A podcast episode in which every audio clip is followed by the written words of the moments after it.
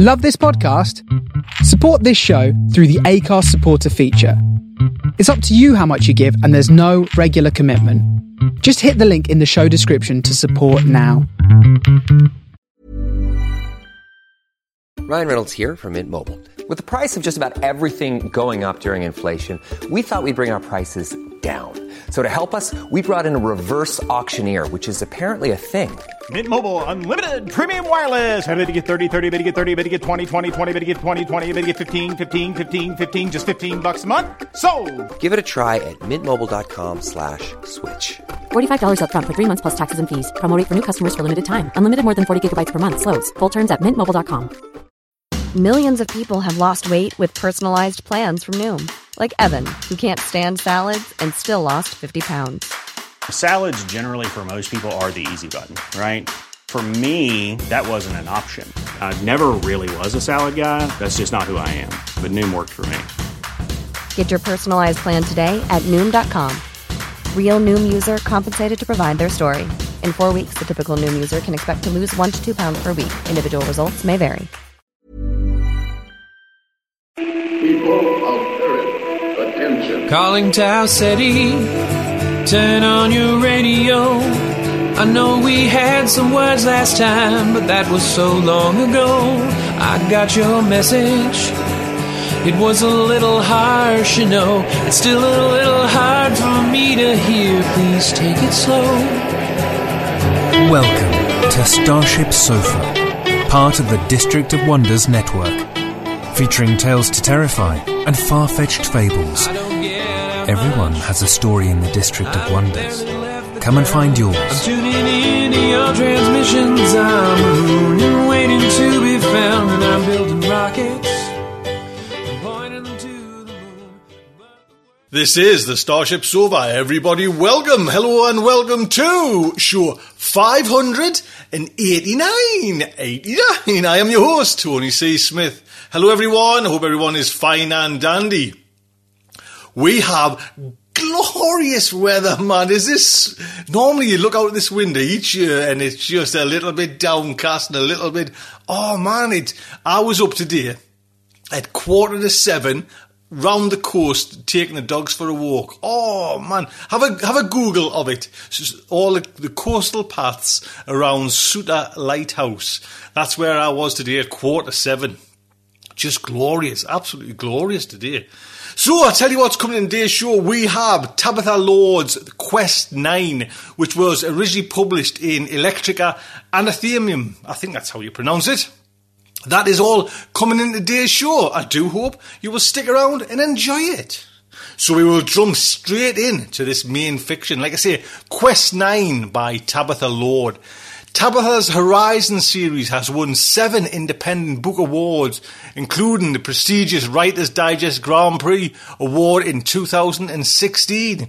She has short fiction published in World Weaver Press, Grim Book, Grimbold Books, and more. Tabitha is also a partner and senior writer for Book Club Babble and the managing editor for Ink It Writers blog. She lives in Rhode Island and is married with four independent minded and creative kids, two spoiled cats, and a lovable black lab. She holds a degree in classics from the College of Holy Cross and taught Latin for years at Waldorf School, where she now serves on the Board of Trustees. This story is narrated by Andrea Richardson. Andrea is a British singer and actress with extensive stage and film performances to her name. She began narration and voiceover work in 2014, but enjoys using her existing skills in different ways, and you can find her on Facebook. And there is a link there to Andrea's site. So, the Starship Sofa is very proud to present Quest 9 by Tabitha Lord. Many of us have those stubborn pounds that seem impossible to lose, no matter how good we eat or how hard we work out. My solution is PlushCare. PlushCare is a leading telehealth provider with doctors who are there for you day and night to partner with you in your weight loss journey. They can prescribe FDA-approved weight loss medications like Wegovy and Zepbound for those who qualify. Plus, they accept most insurance plans. To get started, visit plushcare.com slash weight loss. That's plushcare.com slash weight loss. Millions of people have lost weight with personalized plans from Noom, like Evan, who can't stand salads and still lost 50 pounds. Salads, generally, for most people, are the easy button, right? For me, that wasn't an option. I never really was a salad guy. That's just not who I am. But Noom worked for me. Get your personalized plan today at Noom.com. Real Noom user compensated to provide their story. In four weeks, the typical Noom user can expect to lose one to two pounds per week. Individual results may vary. Hey, it's Paige DeSorbo from Giggly Squad. High quality fashion without the price tag? Say hello to Quince. I'm snagging high end essentials like cozy cashmere sweaters, sleek leather jackets, fine jewelry, and so much more. With Quince being 50 to 80% less than similar brands. And they partner with factories that prioritize safe, ethical, and responsible manufacturing. I love that. Luxury quality within reach. Go to quince.com slash style to get free shipping and 365 day returns on your next order. Quince.com slash style. Date stamp 6785.9.5. Transmission sent 0430 hours. To Mission Command Lunar Base. From Quest 9. M-class planet orbiting Proxima Centauri deemed too hostile for habitation. All assets lost. Course set for Gliese system. Date stamp 6785.10.6. Lieutenant Asia Verone. There's barely enough room to turn around in my tiny shower, but the water is perfect. I make it so hot my skin will glow pink when I step out. Eventually, the ration timer sounds its trill 30 second warning, but I let the system shut itself off rather than stop it manually, savouring those last few seconds. As I dress, I glance at a framed photo affixed to the wall above my work desk. It's Earth. Before. The picture belonged to my grandmother. She smiles at the camera while foaming blue water crests into a wave behind her. A beach. Her hand shades her eyes from the brilliant summer sun glinting off the sand. When I look at pictures of Earth, and I've seen many, I always wonder about the smell. The ocean had a smell. I've read that. Tangy, fishy, briny. Someone else's words. Their memories. I try not to think about everything we've lost. Date stamp 6785.10.6. Aboard Quest 9. Captain Sarah Moran cradles a warm cup of coffee in one hand and peruses the previous day's reports with the other. Ship engineering systems normal. Crew in good health. Life support functioning at full capacity. Spin at 1G. All quiet on the Western Front. She chuckles softly to herself as the obscure title pops into her mind. An ancient book about an ancient war, back when humanity had the luxury of fighting wars. She's grateful for the quiet. She needs it. Her crew needs it. Losing the Alpha team has left them reeling, demoralized. And while risk defines the quest missions, failure is still crushing. But the time for caution has run out, right along with Earth's dying ecosystem, and Mars's failed terraforming endeavours. A new home is the only real hope for their species. Lieutenant Benin, how much longer? she asks her helmsman. Ten hours and we'll drop into normal space. You have the bridge, Benin. I'm checking in on GeoBio. Call if you need me. Yes, ma'am, Benin says without looking up from his instrument panel. Sierra strides through the quiet corridors, passing a crew member or two who greet her with respectful, if stiff, nods, before arriving at the GeoBio lab. Motion sensors detect her presence, and the door slides open. One of the younger science officers stands. Captain! Lieutenant Verone, you aren't scheduled for duty yet, she says, squinting at the dark-haired wisp of a girl. No, ma'am, but I couldn't sleep, the lieutenant admits. There's a bit of that going around, Sarah says, smiling with as much warmth as she can muster. The spinning holographic model on the work table in front of Verone quickly captures Sarah's attention. Profiling the Gliese 581 system? Yes, ma'am. I've entered all the archived data from our home base satellites and from any probe that had eyes on the system. I'm writing the program now, and as soon as new data becomes available, the model and simulations will update. Verone is brilliant. An accomplished planetary scientist, she's weighed in on Quest 9's mission parameters and helped choose the target planets. And, as with all crew members, she has a primary skill, and another secondary one, software engineering, at which she also excels. Her quick mind is often at odds with her youthful naivety, a characteristic Sierra finds charming. But today, the forced enthusiasm in Verone's voice can't quite cover her misery. It's not your fault, Asia, Sierra says. Verone stiffens. She opens her mouth to speak, and then closes it again. This is dangerous work. We know we're going to fail most of the time. It's why we've sent ten missions. And even then it's a long shot, Sierra says emphatically. Verone gives her a small nod, but still won't make eye contact. Finally, she swallows and whispers, What if I'd chosen another place for them to land? Maybe they could have made it back to the ship, gotten out in time. Sierra pats the girl's arm before leaving. Date stamp 6785.10.12. Genesis Facility. Aboard Quest 9.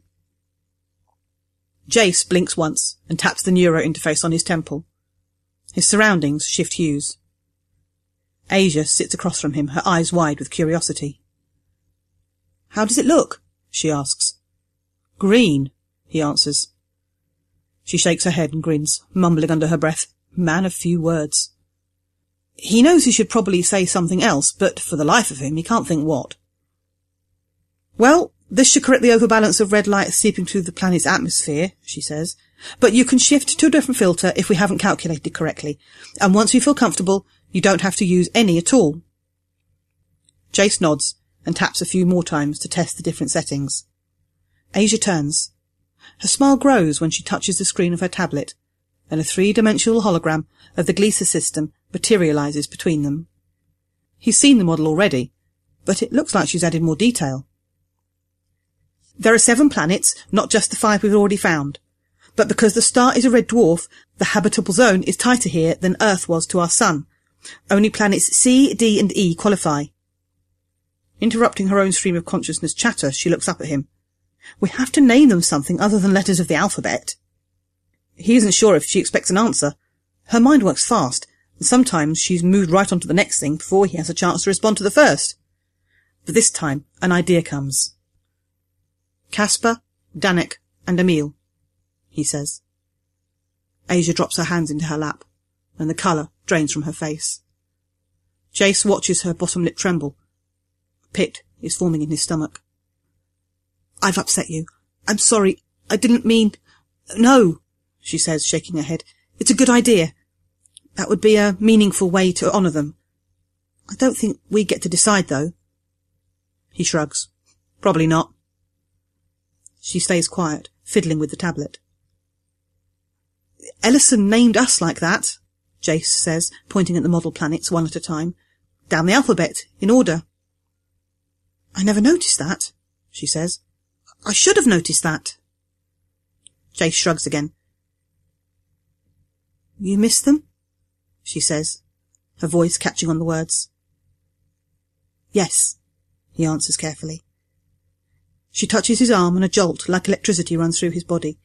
He pulls in a deep breath and stills. I'm sorry, she whispers. He hesitates for a second and then places his hand over hers, squeezing gently. We understand the mission, he says. Date stamp 6785.10.18. Lieutenant Asia Verone. In my quarters, I review the accumulated data from the Alpha team again. Can't help myself. The plate tectonics on Centauri B were more violent than we anticipated. All that observation time in orbit, and the seismic activity stayed within normal limits. But as soon as we landed the team, it's like the planet woke from a nap, shook itself and flung off the unwelcome intruders. Swallowed them, actually. The ground opened up and swallowed them. Their last transmission haunts me. The screams, and then the silence. But I have to listen, over and over again, because now that they're gone, it's all that's left of them. Darkness dances around my peripheral vision. My heart races and cold sweat prickles my forehead. I grip the edge of the desk and wait. It will pass, I tell myself. And it does. I splash cold water on my face and run my fingers through my damp hair, now desperate to get out of this room. I'm wrung out, but alone in my own mind is about the worst place for me right now. My stomach rumbles, demanding attention, so I head to the dining hall to satisfy two of my urgent needs food and company. I plop my tray and myself down next to Lieutenant Vernier, a communications officer who I trained with a few years ago. He's getting ready to start his shift, but he smiles when I join him. I could always eat just a little bit more than my allotment, and the flavour of the food is always just a little bit bland. I'm not complaining. I understand about rations, and I know the genetically modified crops we produce are carefully engineered, but I wonder what real food grown in real dirt with real sunshine would taste like. We might find out. Hope dangles there like an apple tree on a tree branch. I've never eaten an apple, or seen a real apple tree, but still, I can imagine it. When I'm finished here, I'm going to Genesis. I want to review the latest weather patterns with the beta team, I tell Vernier, thinking about the upcoming mission. Try not to think about the failed one. You spend an awful lot of extra time with the gen mods, he comments. Don't call them that, I snap. It makes them sound like... Like what? Genetically modified humans? He answers, popping a hydroponically grown cherry tomato into his mouth. I'm not judging, just making an observation. I shrug. They're people. Like us, I say. Not exactly, he answers, raising an eyebrow. They're human beings, I argue. Well, that's true. And what they're doing is courageous. It's what they were made to do, he says. I have nothing to add. It's true. I was born. They were made. Made to help humanity survive. If survival is even a possibility anymore. Date stamp 6785.10.18. Genesis facility, aboard Quest 9. Asia is back with her models and data. Jace knows from all the information he's seen that Gliese 581d is a hostile planet. But it's a hostile planet with a breathable atmosphere, and that, it turns out, is better than a hostile planet without one. Like Mars. He notices that Asia seems more and more anxious as they get closer to confirming a launch date.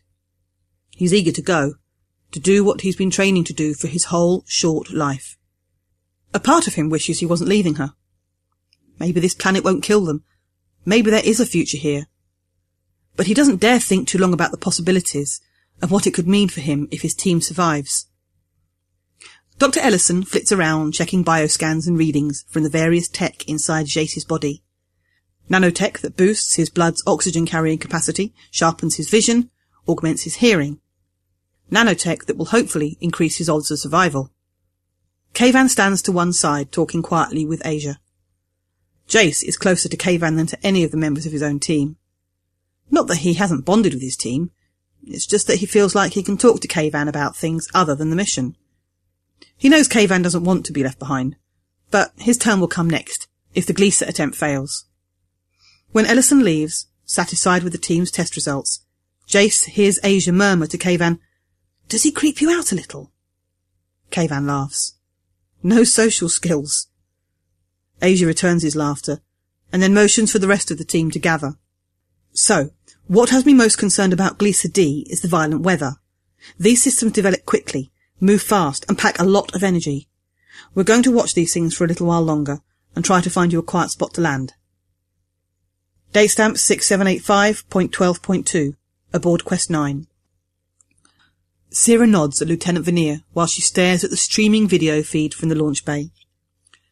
Endurance, you're clear for launch, Veneer says into the com. Roger that, Quest 9. Engines engaged. Locks released. Thrusters go at 10%. A few heartbeats pass. Systems green across the board. Engaging thrusters to 20%. Atmospheric insertion in 30 minutes. The first launch had gone off without a hitch as well. And despite knowing the odds of success, Sierra had felt eager, buoyant. Right up until the end. Now, she is merely tense. The landing team will explore the terrain first, send back a slew of data. If Sierra and the Geo Bio Department like what they see, they'll direct the team to set up a more permanent camp. And if that shows promise, they'll begin preparations to establish a small colony made up of the Quest 9 crew. Finally, if that's successful, migration from the lunar base can begin. but it's a long way from setting a ship down in one piece to saving the human race. No team from any of the quest missions has survived on the ground for more than 24 hours. Date stamp 6785.12.2 Lieutenant Asia Verone I watch the launch from Genesis, chewing my nails. Seated next to me is an equally nervous Kavan, who taps his leg in a rapid, regular rhythm. Neither of us will be moving until we know they've landed safely. After that, the bridge crew will monitor the continuous transmissions from the team. I can access the recorded files and the volumes of data they send us at any time. Jace's voice sounds clear, confident. I wonder if he's afraid at all, or if death doesn't scare him in the way it does me. Never asked him. I wish I'd asked him. Date stamp 6785.12.2 Gliese 581D The ship vibrates as they pass through the upper atmosphere. Jace keeps careful track of the external temperature, speed, and altitude. He speaks the readings out loud, less concerned that anyone hears him, more out of habit. His voice is measured, controlled, articulate. He's logged countless hours in the simulator, under every condition imaginable. He thinks he could fly in his sleep. He spares a quick glance around at his small crew. The co-pilot, Gavin, catches his eye and grins. The others are behind him, white-knuckling their armrests. Out the cockpit window, pink tinted clouds streak by. He doesn't have a visual on the ground yet, but his ship knows it's there. Steady streams of data blip back at him, creating a map of the region's surface and suddenly they break through the clouds. Purple-red mountains jut into a deep blue sky. The surface below is fully illuminated, the mountains painting dark shadows on the ground. There is a total silence in the cockpit. Jace takes a moment to appreciate the startling view, and then he begins the landing sequence. Date stamp 6785.12.2 Gliese 581D They step out of the ship, wearing cold weather gear. A blast of frigid wind stings Jace's face, but he inhales deeply, appreciating that this is the first time in his life he is breathing natural air. He set the ship down in a flat valley on the south side of the mountain range. When he turns and looks up, the alien sun blazes orange against the deep blue sky. Jace has no desire to use a neurofilter and disrupt the purity of the view. Streaks of crimson, amber, and pink radiate from the glowing orb, and for a moment the entire team stares open-mouthed. Finally, Jace breaks the silence. Gavin, stay with the ship. Ian, Finn, head north. Keep within ten kilometres. Hayden, you're with me. The two teams move in opposite directions. Jace knows Gavin would rather be out exploring, but they'll take turns monitoring each other from the ship. If anyone gets into trouble, Endurance can come and collect them. The ship has enough power to circumnavigate the planet several times if needed, but only enough power to reach escape velocity once. Date stamp 6785.12.3. Transmission sent 0815 hours. To Mission Command Lunar Base from Quest 9. Endurance has successfully touched down on Gliese 581D. The team is still transmitting data after 48 hours on the surface. Date stamp 6785.12.4. Gliese 581D. Snow has fallen overnight, blanketing the valley with a crystalline coat, and Jace's footprints mar the otherwise pristine landscape.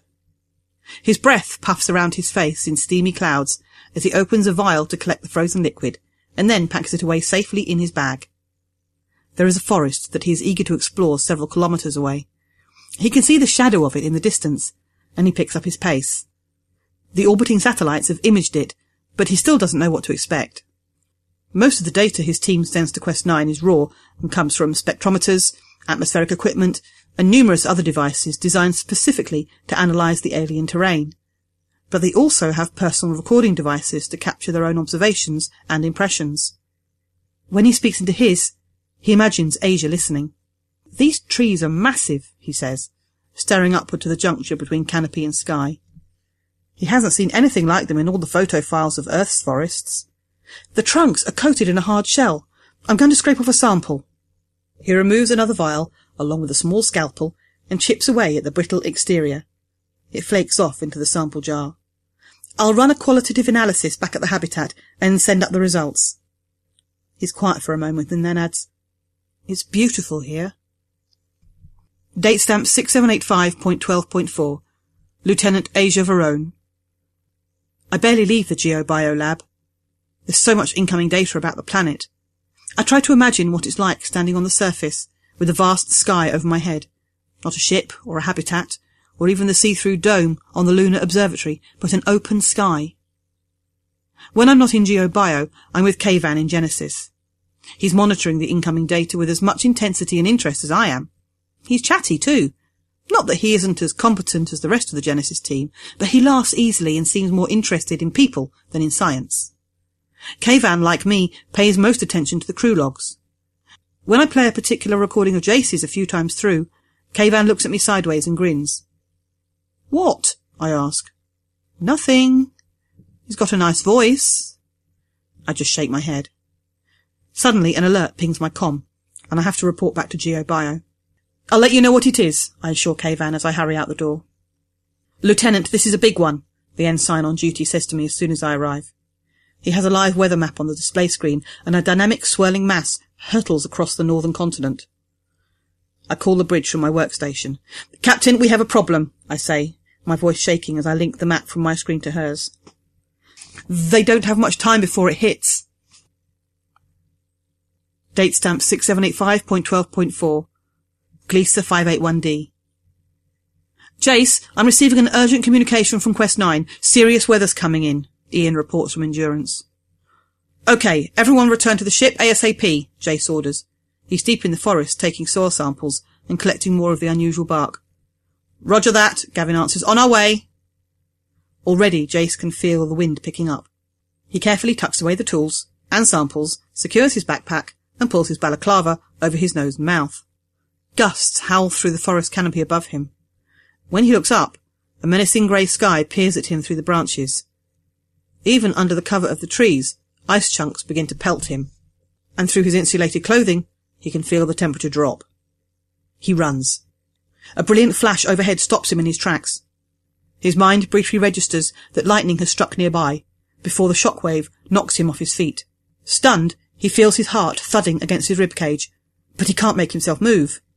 An acrid smell fills his nostrils, and his eyes sting from smoke. Fire, he thinks. His body is sluggish, heavy. His limbs tingle, but he has to get up. He feels the heat, blistering the exposed skin around his eyes, in his throat, choking his breath. He rolls onto his side, and then onto his hands and knees. The air feels like it's boiling his lungs, the heat unbearable. He staggers to his feet and stumbles forward. The roaring flames chase him down. Blood rushes through his temples as he runs to the cadence of his own heartbeat. He trips on new-grown saplings and rocks that obstruct his path, but finally he sees the clearing. A fresh wave of adrenaline courses through him as he emerges into the eerie greenish daylight. Ice pelts him, stinging his smoke-damaged eyes. Screaming wind blows snow into thick whirls. Disorientated, he can't tell up from down, never mind east from west. Ian, can you hear me? he says into the com, his voice rasping and barely coherent. Jace, is that you? Ian sounds panicked. It is. I can't get to you. Can you get the ship up? Track my location? I'm reading your bioscanner and the GPS is locked onto you. Firing up the engines. I'm coming. Hang on, Ian says. Jace collapses onto a snowbank. Have you got the others? he asks, an icicle of dread nagging at him. His com has been open. He should have heard from them. I have Finn, but not Gavin or Hayden. Their comms cut out. There is a heavy silence before Ian continues. Bioscans are negative. They've gone, he says. The breath leaves Jace's lungs. It will be as if they never existed.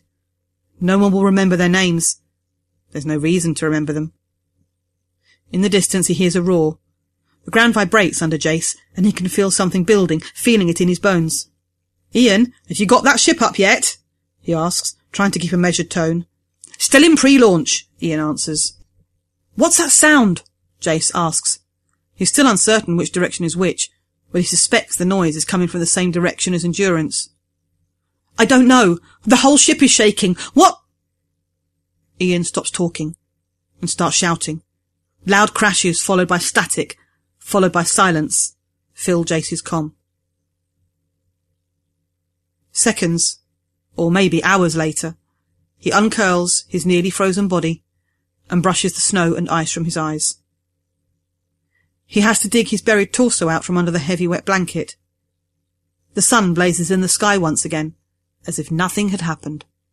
As if all the violence was just a figment of Jace's imagination. But now the sky has cleared, he can orient himself again, and he trudges towards the endurance and the habitat. Only when he sees the valley in the distance, everything is gone. The whole side of the mountain has come down in an avalanche of ice and rock. Date stamp 6785.12.4 on board Quest 9. What's going on down there? Sierra shouts as Veneer tries to reach Endurance. After several unsuccessful attempts, Veneer says, We've lost them, ma'am. Sierra stares silently at the com for a moment, then slams her fist down on the edge of the panel. Veneer blinks, but otherwise doesn't react. The bridge crew is stunned. Bio readings, Sierra asks. One. It's Jace, he answers. Sierra runs a hand over the back of her neck and closes her eyes. We're not sending another quest ship down there. He likely wouldn't survive long enough for us to reach him anyway. For Sierra, this decision is simple. Simple, but not easy, she thinks to herself. Yet it's the only one to be made. Veneer, override the link. Disconnect Jace's bioscanner. I'll inform the crew that the beta team has been lost, she says, slumping back into her captain's chair. Veneer swallows hard, obeys the command, and Jace's bioscanner flatlines. Date stamp 6785.12.4 Lieutenant Asia Verone. I tell myself they can't be dead. But just like the Alpha team, we've lost them. Emptiness opens in my chest like a dark cavern. I don't cry. I don't speak. I don't feel. I should go and find Kavan. I'm sure he's distraught. But I don't have the energy to move. I shut the lights off in my cabin and lay staring at the blackness. Date stamp 6785.12.5 Lieutenant Asia Verone. We maintain our orbit around Gliese 581d for a little longer. Although the captain's decided we'll be moving on to the next planet, she wants to finish out the data capture here. I'm analysing the ice core readings that Jace's team sent to us two days ago, but I have to keep rechecking my own work. Distracted, I'm making simple mistakes, and the task is taking twice as long as it should. I don't care about ice core samples, or temperature graphs, or barometric pressure. I just want to turn back the clock, insist we take more time observing the planet, maybe stop the team from ever leaving in the first place. But I can't do that. So I work. Later, when I finally finished entering the last of the data, the door slides open. Veneer enters wearing a stricken expression. You okay? I ask him.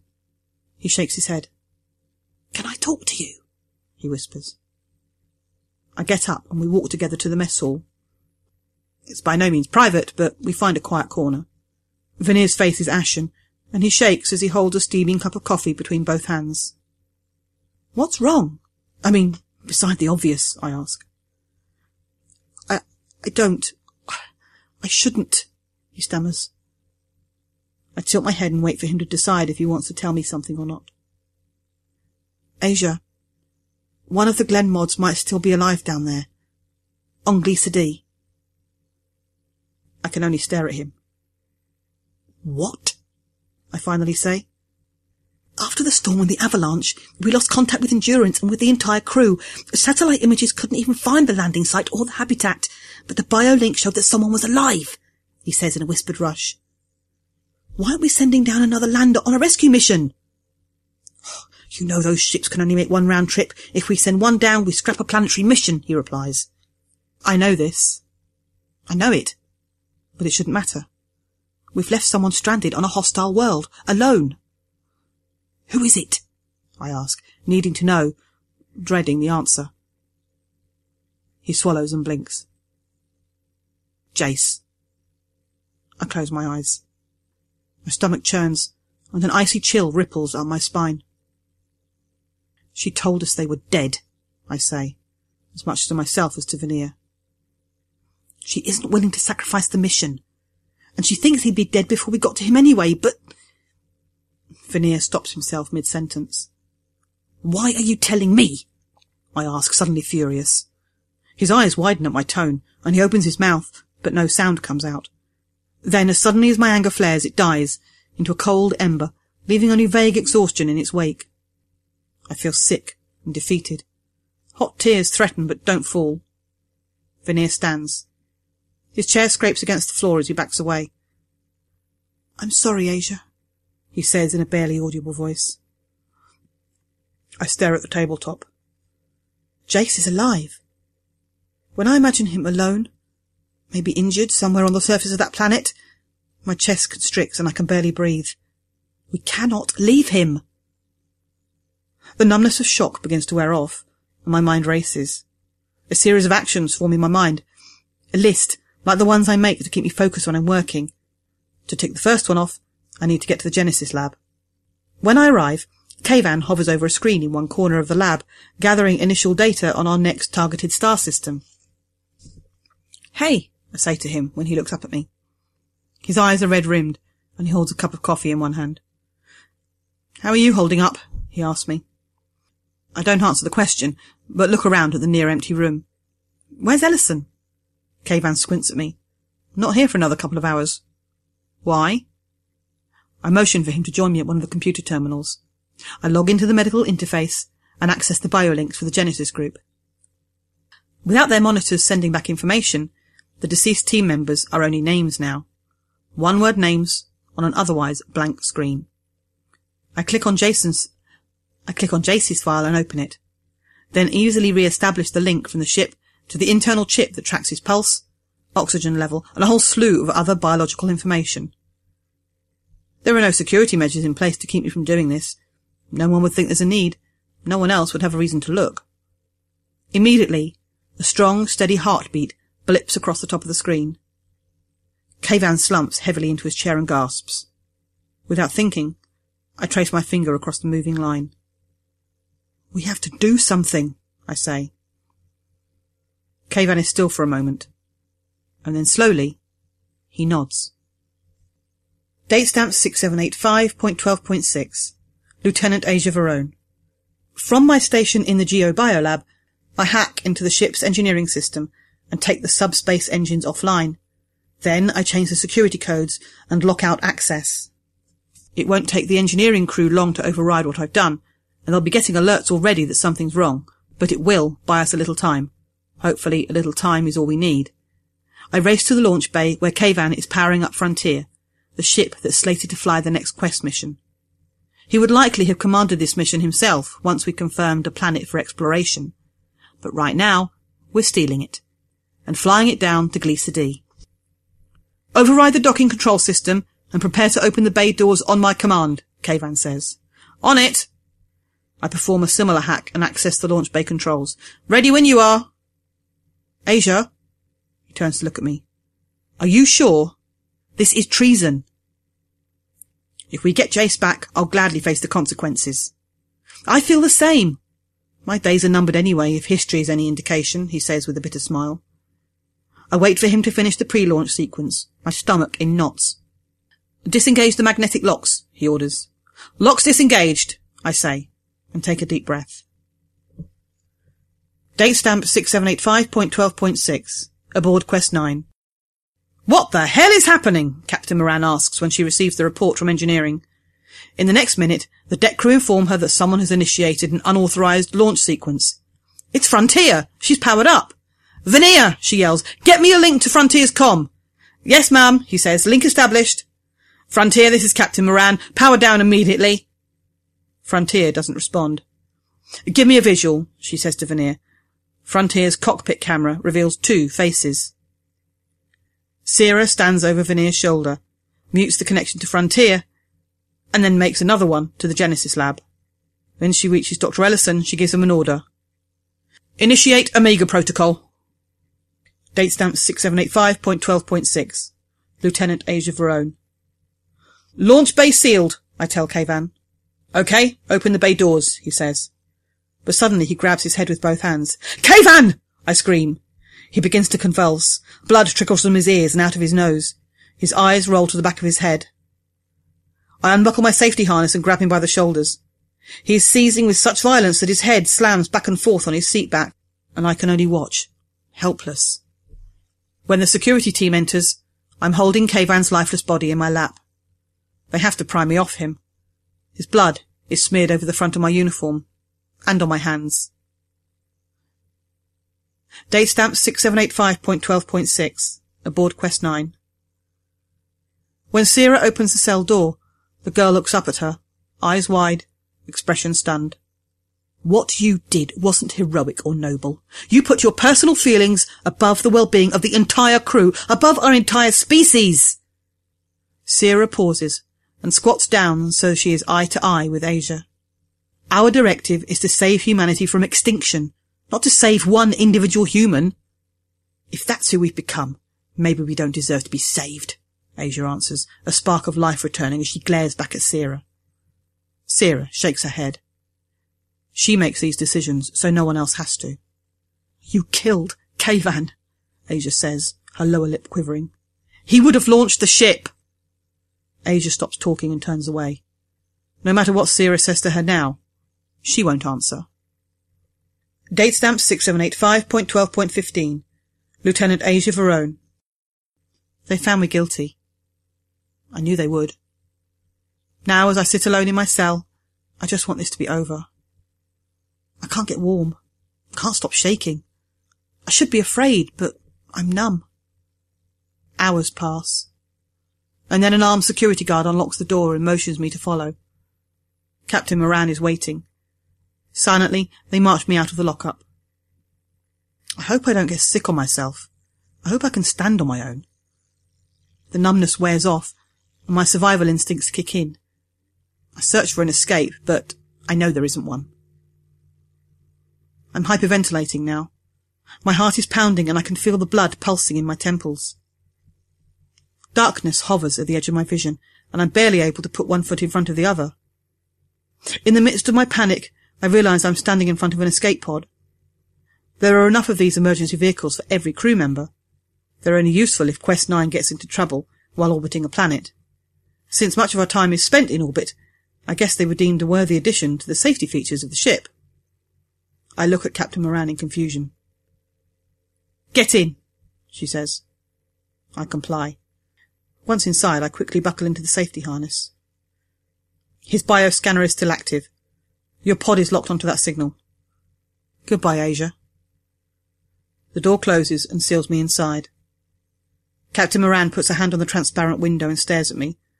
Her expression is unreadable. And then she steps out of my sight. I have to activate the release mechanism myself. It's just the push of a button.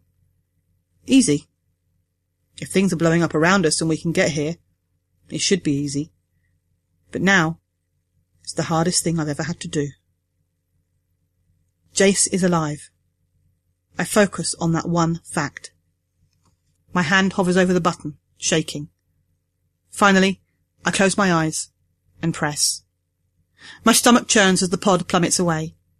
I know the second it hits the planet's upper atmosphere. The heat shielding protects me, but the inside temperature rises dramatically and sweat drips into my eyes. I can see pinkish clouds whip by through the small portal window. I fall for several minutes when suddenly an alarm blares and another button flashes green. The pod sensors have detected the ground and are prompting me to deploy the parachute to slow my descent. I do it without hesitation and then jerk backwards into my seat when the chute catches and the pod rapidly decelerates. With a jarring thud, I hit the ground and sit motionless for several moments, marvelling that I am still in one piece. When I finally open the compartment door, a blast of frigid wind stings my face, but I inhale deeply, appreciating that this is the first time in my life I am breathing natural air. And there you go. Huge Tabitha, huge thank you. Thank you so much indeed. Oh, oh, oh, oh, thank you. Andrea, it is lovely to have you back on, honestly. Thank you so much. So that is, by God, there, there you go. That is today's show. Do have a look for it where I've been wandering, wandering around with me three dogs. I'll wave next time you, you, you hover overhead. one day, eh? One day that'll happen.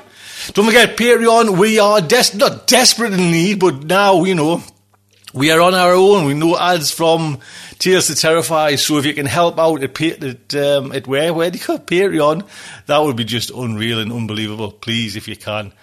Until next week, just like to say, good night from me. This presentation has been brought to you by the District of Wonders Network, dedicated to podcasting the finest genre fiction. You can learn more about the District of Wonders and their many literary productions at their website, www.districtofwonders.com. Thank you for listening.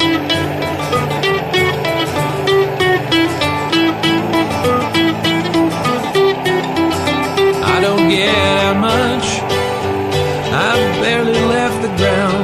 I'm tuning into your transmissions. I'm mooning, waiting to be found, and I'm building rockets.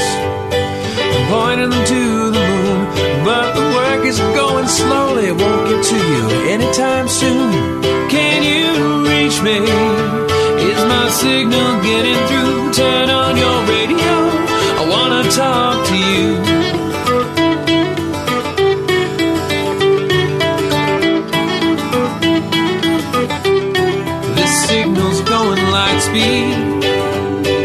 time I get my say, I might already be on to you and on my way.